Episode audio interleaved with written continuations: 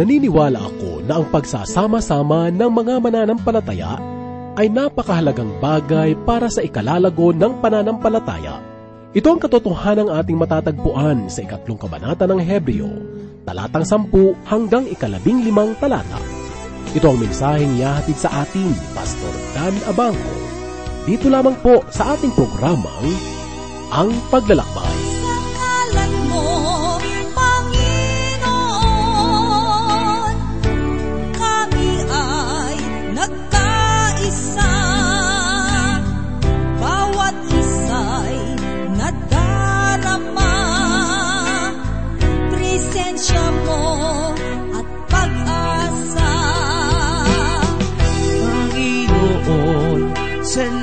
Salamat sa iyo sa pag-ibig na alay mo.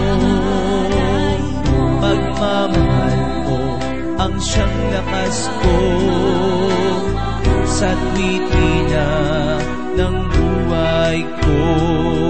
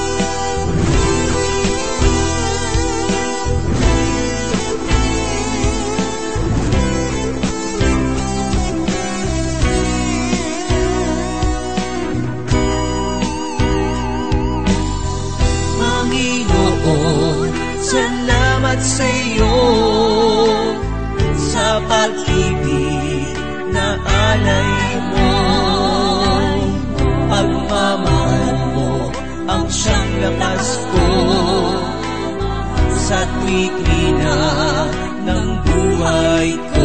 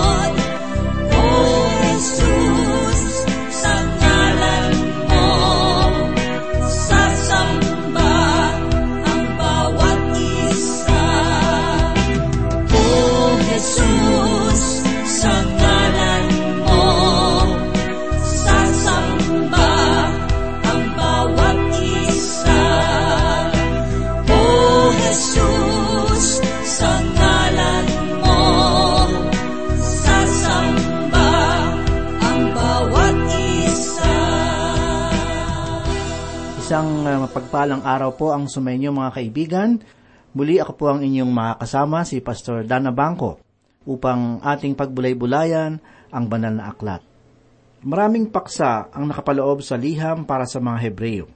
Mapalad tayo sapagkat iniwan sa atin ang sulat na ito upang maging gabay na espiritual. Basahin po natin ngayon ang ikatlong kabanata ng Hebreo sa ikalabing dalawang talata. Mga kapatid, mag-ingat kayo na walang sino man sa inyo ang may pusong masama at walang pananampalataya na naglalayo sa buhay ng Diyos. Marahil ay mayroong mga magtatanong, makatotohanan kaya ito sa isang mananampalataya? Ang aking sagot ay, maaari itong maging totoo sa isang mananampalataya. Napakahalagang maunawaan na ang Diyos ay galit sa kanilang mga kasalanan. Ano ba ang kanilang kasalanan? Hindi ito pagpatay, pagnanakaw, o pagsisinungaling. Mga kaibigan, ang kanilang mabigat na kasalanan ay ang hindi pagtitiwala sa Diyos. Dumako po naman tayo sa ikalabing tatlong talata. Ipinahayag ni Apostol Pablo, Ngunit magpayuhan kayo sa isa't isa. Habang ito ay tinatawag na ngayon upang walang sino man sa inyo ang papagmatigasin sa pagiging madaya ng kasalanan. Ipinahayag sa talatang ito ang katagang magpayuhan kayo sa isa't isa. Ito ang bagay na dapat nating gawin, ang magpayuhan at magpalakasan sa isa't isa. Bagamat ang pahayag na ito ay isang babala sa mga mananampalataya na hindi sila makakatanggap ng pagpapala dahil sa mapandayang kasalanan, ay mayroon ding itong kabuluhan sa mga taong hindi paligtas. Ang kawalan ng pananalig sa Diyos ay kawalan ng kaligtasan. Kung mayroong nagbabahagi sa akin na ang nakahadlang sa kanilang paglapit kay Kristo ay ang kaguluhan ng pag-iisip, ay hindi ko ito pinaniniwalaan. Sapagkat nalalaman kong ang kasalanan ang nakahadlang sa kanya sa paglapit kay Heso Kristo. Nais kong ibahagi sa inyo ang isang kwento tungkol sa isang lalaki sa isang komunidad na mayroong maayos na pamumuhay at mabuti ang pag-uugali. Binsan ay napagmasdan niya ang maraming tao na patungo sa isang simbahan. Silang lahat ay mayroong dalang Biblia at kung pagmamasdan ay masasaya sila sa kanilang gagawin sa loob ng simbahan. Ang lalaking ito ay nagtaka kung ano ang nakakaakit sa kanila na pumasok sa simbahan. Iyon ay sinundan niya ang maraming tao at nagmamasid ng mabuti at nanatili roon hanggang matapos ang gawain.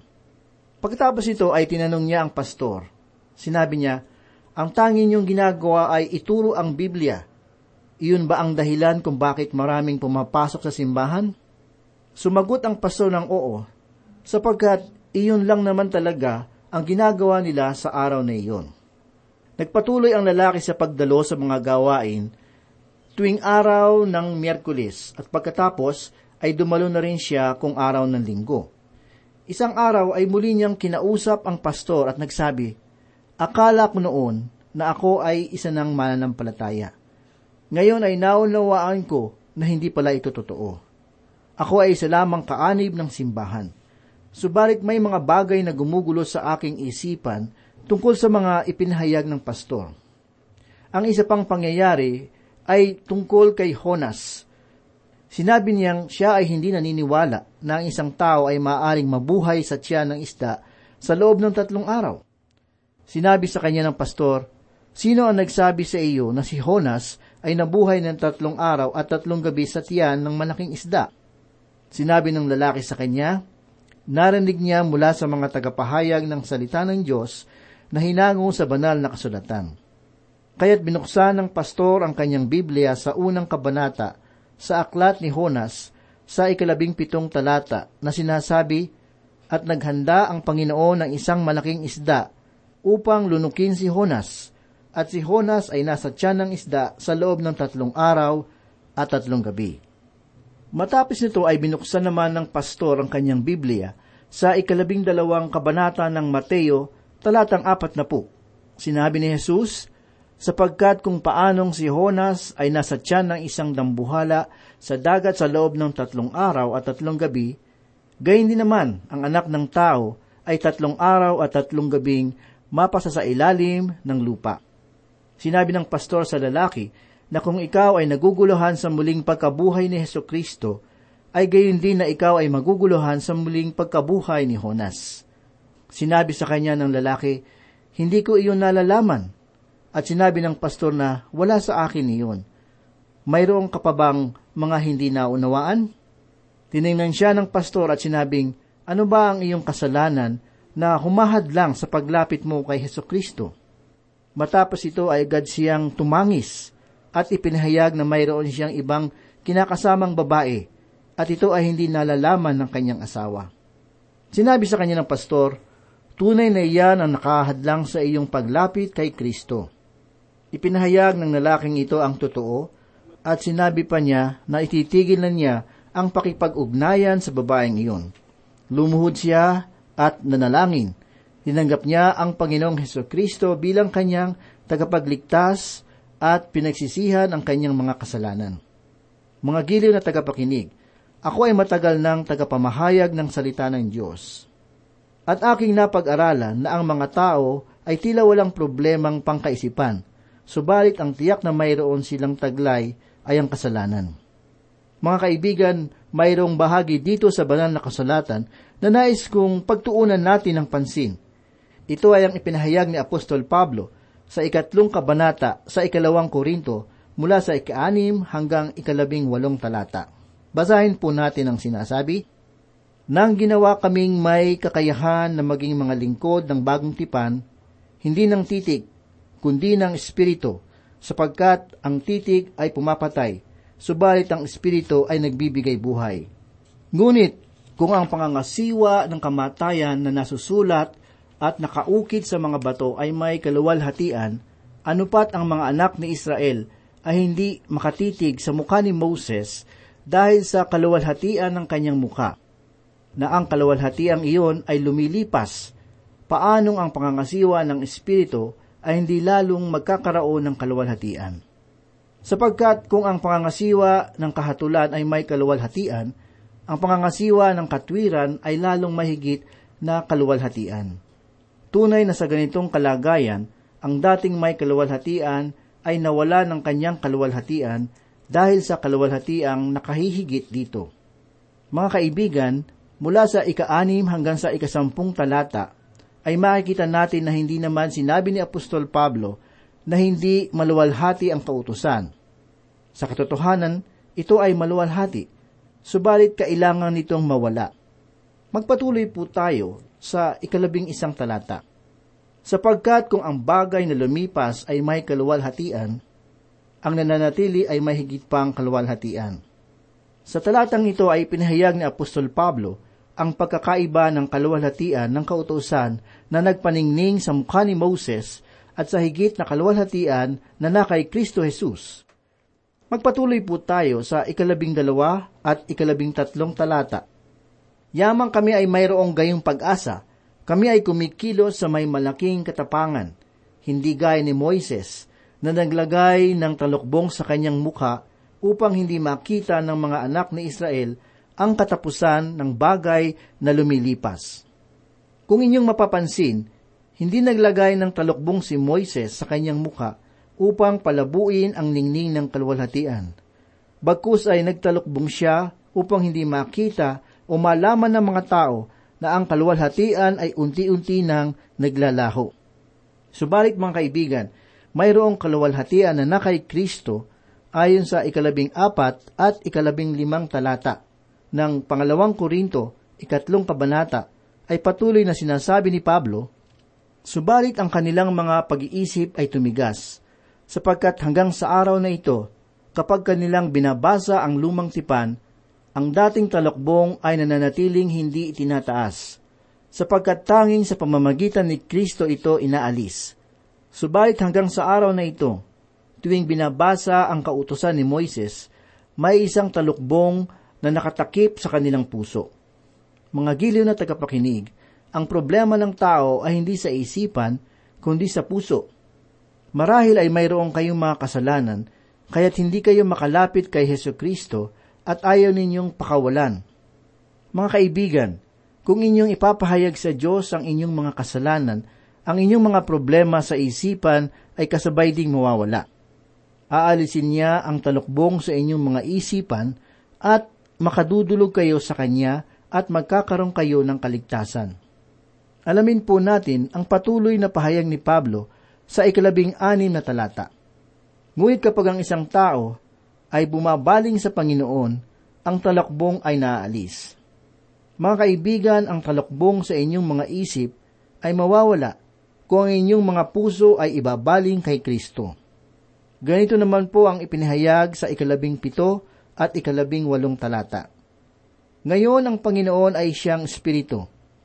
At kung saan naroroon ang Espiritu ng Panginoon, mayroong kalayaan. At tayong lahat na walang talukbong ang muka, na nakikita ang kaluwalhatian ng Panginoon, gaya ng sa isang salamin, ay nababago sa gayunding larawan. mula sa kaluwalhatian tungo sa kaluwalhatian, sapagkat ito ay mula sa Panginoon na siyang Espiritu. Mga giliw na tagapakinig, kung kayo ay lalapit kay Kristo, mayroong maluwalhating panghinaharap habang kayo ay lumalago sa biyaya at kaalaman sa Kanya.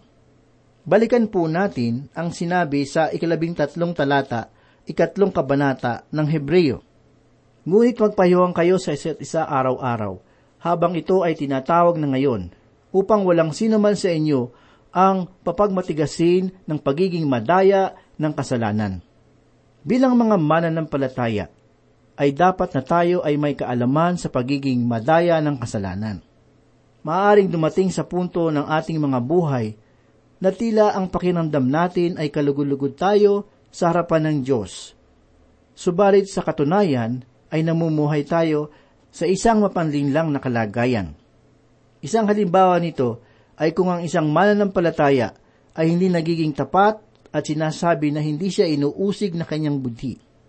Kung gayon ay dapat niyang saliksikin ang kanyang puso sapagkat ito ay tumigas na dahil sa kasalanan. May mga kilala akong manggagawa sa ministeryo ng Panginoon na nasa ganitong kalagayan. Ang puso ay pinatigas na ng patuloy na pagkakasala. Namumutawi sa kanilang mga labi ang magandang pananalangin at pangangaral. Subalit patuloy na hindi naliligalig ang kalagayan. Ito ay mayroong katotohanan sapagkat ang kanilang puso ay manhid na dahil sa pananatili ng kasalanan na nakapasok sa kanilang mga buhay. Muling binalikan ni Apostol Pablo ang karanasan ng mga Israelita sa ilang at ipinahayag niya sa mga mananampalatayang Hebreyo ng makabagong siglo na nakarating din sa maatin. Pakinggan po natin ang ipinahayag ni Apostol Pablo sa ikatlong kabanata ng Hebreyo talatang labing apat. Ganito po ang sinasabi, sapagkat tayo'y nagiging kabahagi ni Kristo kung ating hinahawakang matatag ang pasimula ng ating pagtitiwala hanggang sa katapusan. Sinasabi sa talatang ito na sapagkat tayo'y nagiging kabahagi ni Kristo, mga kaibigan, tayo ay na kay Kristo at siya ay nasa atin.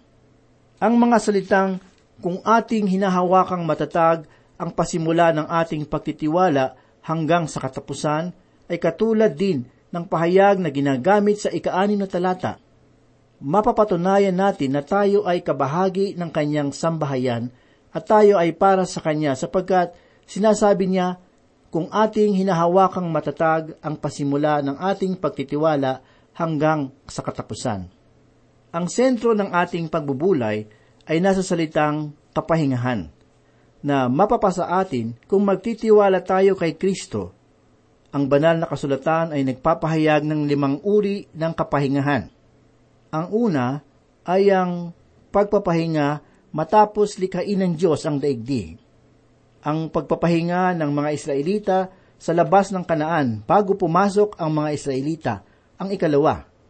Ang ikatlo ay ang kapahingahan sa kaligtasan.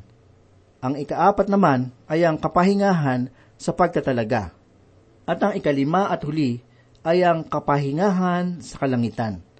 Ang ipinahayag ni Apostol Pablo ay ang kapahingahan sa lubusang pagtitiwala kay Kristo. Hindi lamang sa kanyang pagliligtas, kundi sa pang-araw-araw na pamumuhay. Sa ikalabing limang talata ay ganito naman po ang ipinahayag ni Apostol Pablo. Gaya ng sinasabi, ngayon kung marinig nyo ang kanyang tinig, huwag ninyong pagmamatigasin ang inyong mga puso na gaya ng paghihimagsik. Ang pag-uulit ng talata ay hinango sa ikasyam na put limang kabanata ng mga awit sa ikapito at ikawalong talata. Inulit ni Pablo ang pahayag na ito upang paalalahanan ang mga tagapakinig na ang mga katotohanan ito ay hindi lamang para sa nakaraan, kundi para rin sa atin ngayon. Kung ako ay tatanungin tungkol sa kung ano ang pinakamabigat na kasalanan, marahil ito ay ang kawalang paniniwala. Mayroong isang lalaki na naglalakbay sa pamamagitan ng isang eroplano. Bagamat siya ay natatakot, sinabi niya na kahangahangang pagmasdan ang mga bundok mula sa himpapawid na tila isang magandang larawan. Subalit noong ang eroplano ay pababa na sa paliparan, ito ay napalapit sa mataas sa bundok na natatakpad ng makapal na ulap. Nagkaroon ng matinding takot ang lalaki sapagkat nagsimulang kumalog ng malakas ang eroplano. Nagsimulang manalangin ang lalaki. Sinabi niya, Panginoon, alam mo na ako ay nagtitiwala sa iyo noong ako ay nasa ulap. Subalit ako ay nahihirapang magtiwala sa iyo kung ako ay nasa mga ulap.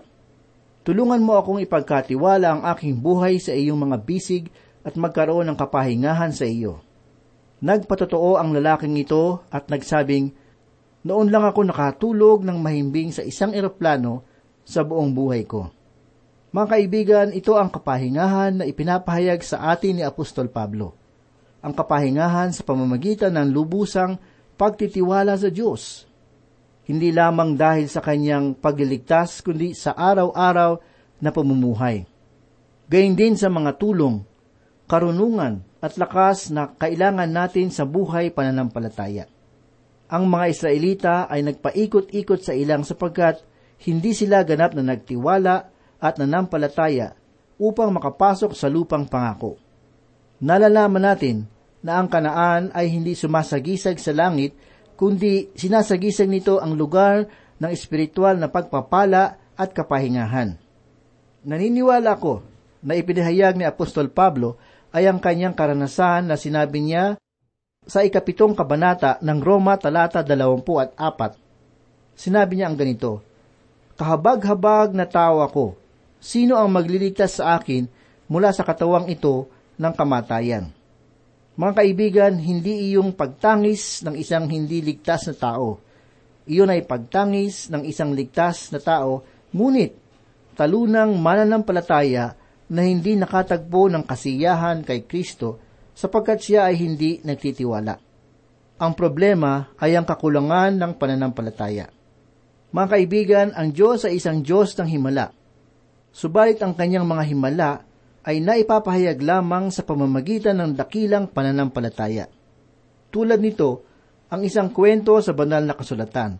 Basahin po natin ang ipinahayag ni Marcos sa ikasampung kabanata mula sa ikaapat na po at anim hanggang sa ikalimamput dalawang talata. At dumating sila sa Jericho, habang nililisan niya ang Jericho, kasama ang kanyang mga alagad at ang napakaraming tao. Isang pulubing bulag, si Bartimeo na anak ni Timeo, ay nakaupo sa tabi ng daan. Nang marinig niya na iyon ay si Jesus na taga Nazaret, nagsimula siyang magsisigaw at magsabi, Jesus, anak ni David, mahabag ka sa akin. At sinaway siya ng marami na siya ay tumahimik, ngunit siya ay lalong nagsisigaw, Anak ni David, mahabag ka sa akin. Tumigil si Jesus at sinabi, Tawagin ninyo siya. Tinawag nila ang lalaking bulag na sinasabi sa kanya, Matuwa ka, tumayo ka, tinatawag ka niya. Pagkahagis sa kanyang balabal, Nagbadili siyang tumayo at lumapit kay Jesus. Pagkatapos sinabi sa kanya ni Jesus, Ano ang ibig mong gawin ko para sa iyo? Sinabi ng lalaking bulag, Raboni, ibig kong muling makakita. Sinabi sa kanya ni Jesus, Humayo ka, pinagaling ka ng iyong pananampalataya. Agad na nagbalik ang kanyang paningin at siya ay sumunod sa kanya sa daan. Mga kaibigan, sa buhay ni Bartimeo ay makikita natin ang kahalagahan ng pananampalataya. Ang himala ng Panginoon ay maaaring mangyari kung mayroong mga taong tulad ni Bartimeo na nagpakita ng kanyang dakilang pananampalataya sa ating Panginoong Hesus. Nawa ganoon din ang nilalaman ng ating mga puso ngayon. Ang ating pananampalataya ay maaaring maiharin tulad sa isang halaman. Ang halaman kung nais nating maging maayos ang paglaki ay kailangan ng alagaan. Ang lupa ay binubungkal, inaalisan ng mga damong ligaw, kailangan lagyan ng pataba, at palaging dinidiligan. Sa ganitong paraan ay magiging malusog ang ating tanim. Ang ating pananampalataya ay nangangailangan rin ng masusing pag-aalaga. Araw-araw ay kailangang katagpuin natin ng Diyos. Ito ay sa pamamagitan ng panalangin, ang pakikipag-usap sa Kanya ating ilahad sa buhay ng Diyos ang anumang alalahanin sa ating mga puso. Ang sabi sa Pilipos 4, talata 6, Huwag kayong mabalisa tungkol sa anumang bagay, sa halip ay hingin ninyo sa Diyos ang lahat ng inyong kailangan sa pamamagitan ng pananalig na may pasasalamat. Ang pakikipag-ugnayan sa Diyos bawat araw ay tiyak na magpapalakas sa ating pananampalataya. Ang pangalawa ay ang pagbabasa ng banal na aklat. Buklatin at pasahin natin ang sulat sa atin ng Diyos. Napakaraming pangako ang Diyos, mga kasaysayan ng buhay, mga babala at himala at mga talata na nagbibigay sa atin ng pag-asa. Ang sabi sa awit isa, dalawa hanggang tatlo, nagagalak siyang nagsasaliksik ng banal na aral. Ang utos ni Yahweh siyang binubulay sa gabi at araw. Ang katulad niya ay isang punong kahoy sa tabing batisan. Sariwa ang dahon laging namumunga sa kapanahunan. At anumang gawin ay natitiyak na magtatagumpay. Ang pangatlo ay ang pagdalo at pakipag-ugnayan sa mga mananampalataya. Ang sabi sa Hebreyo 10.25, at huwag kaligtaan ang pagdalo sa ating mga pagtitipon gaya ng ginagawa ng ilan, kundi palakasin ang loob ng isa't isa, lalo na ngayon na nakikita nating nalalapit na ang pagdating ng Panginoon. Ang panalangin, pagbubulay ng Biblia at pagsamba ay mahalagang sangkap upang tumatag, lumago at maging kapakipakinabang ang ating pananampalataya. Tayo po ay manalangin. Panginoon, marami pong salamat sa oras na ito. Muli kami ay nabusog ng iyong banal na salita at nawa ito ay maging kalakasan namin sa araw na ito. Marami pong salamat, Panginoon. Ito po ang aming dalangin sa pangalan ni Jesus. Amen katotohanan ng nais ko sa ng lahat. At kabanalan ng aking hangat sa buhay ni numan. Kalinisan ng kaluluwa ang hanap ko. Itong tunay na pagsamba ayon kay Kristo. Anhin ko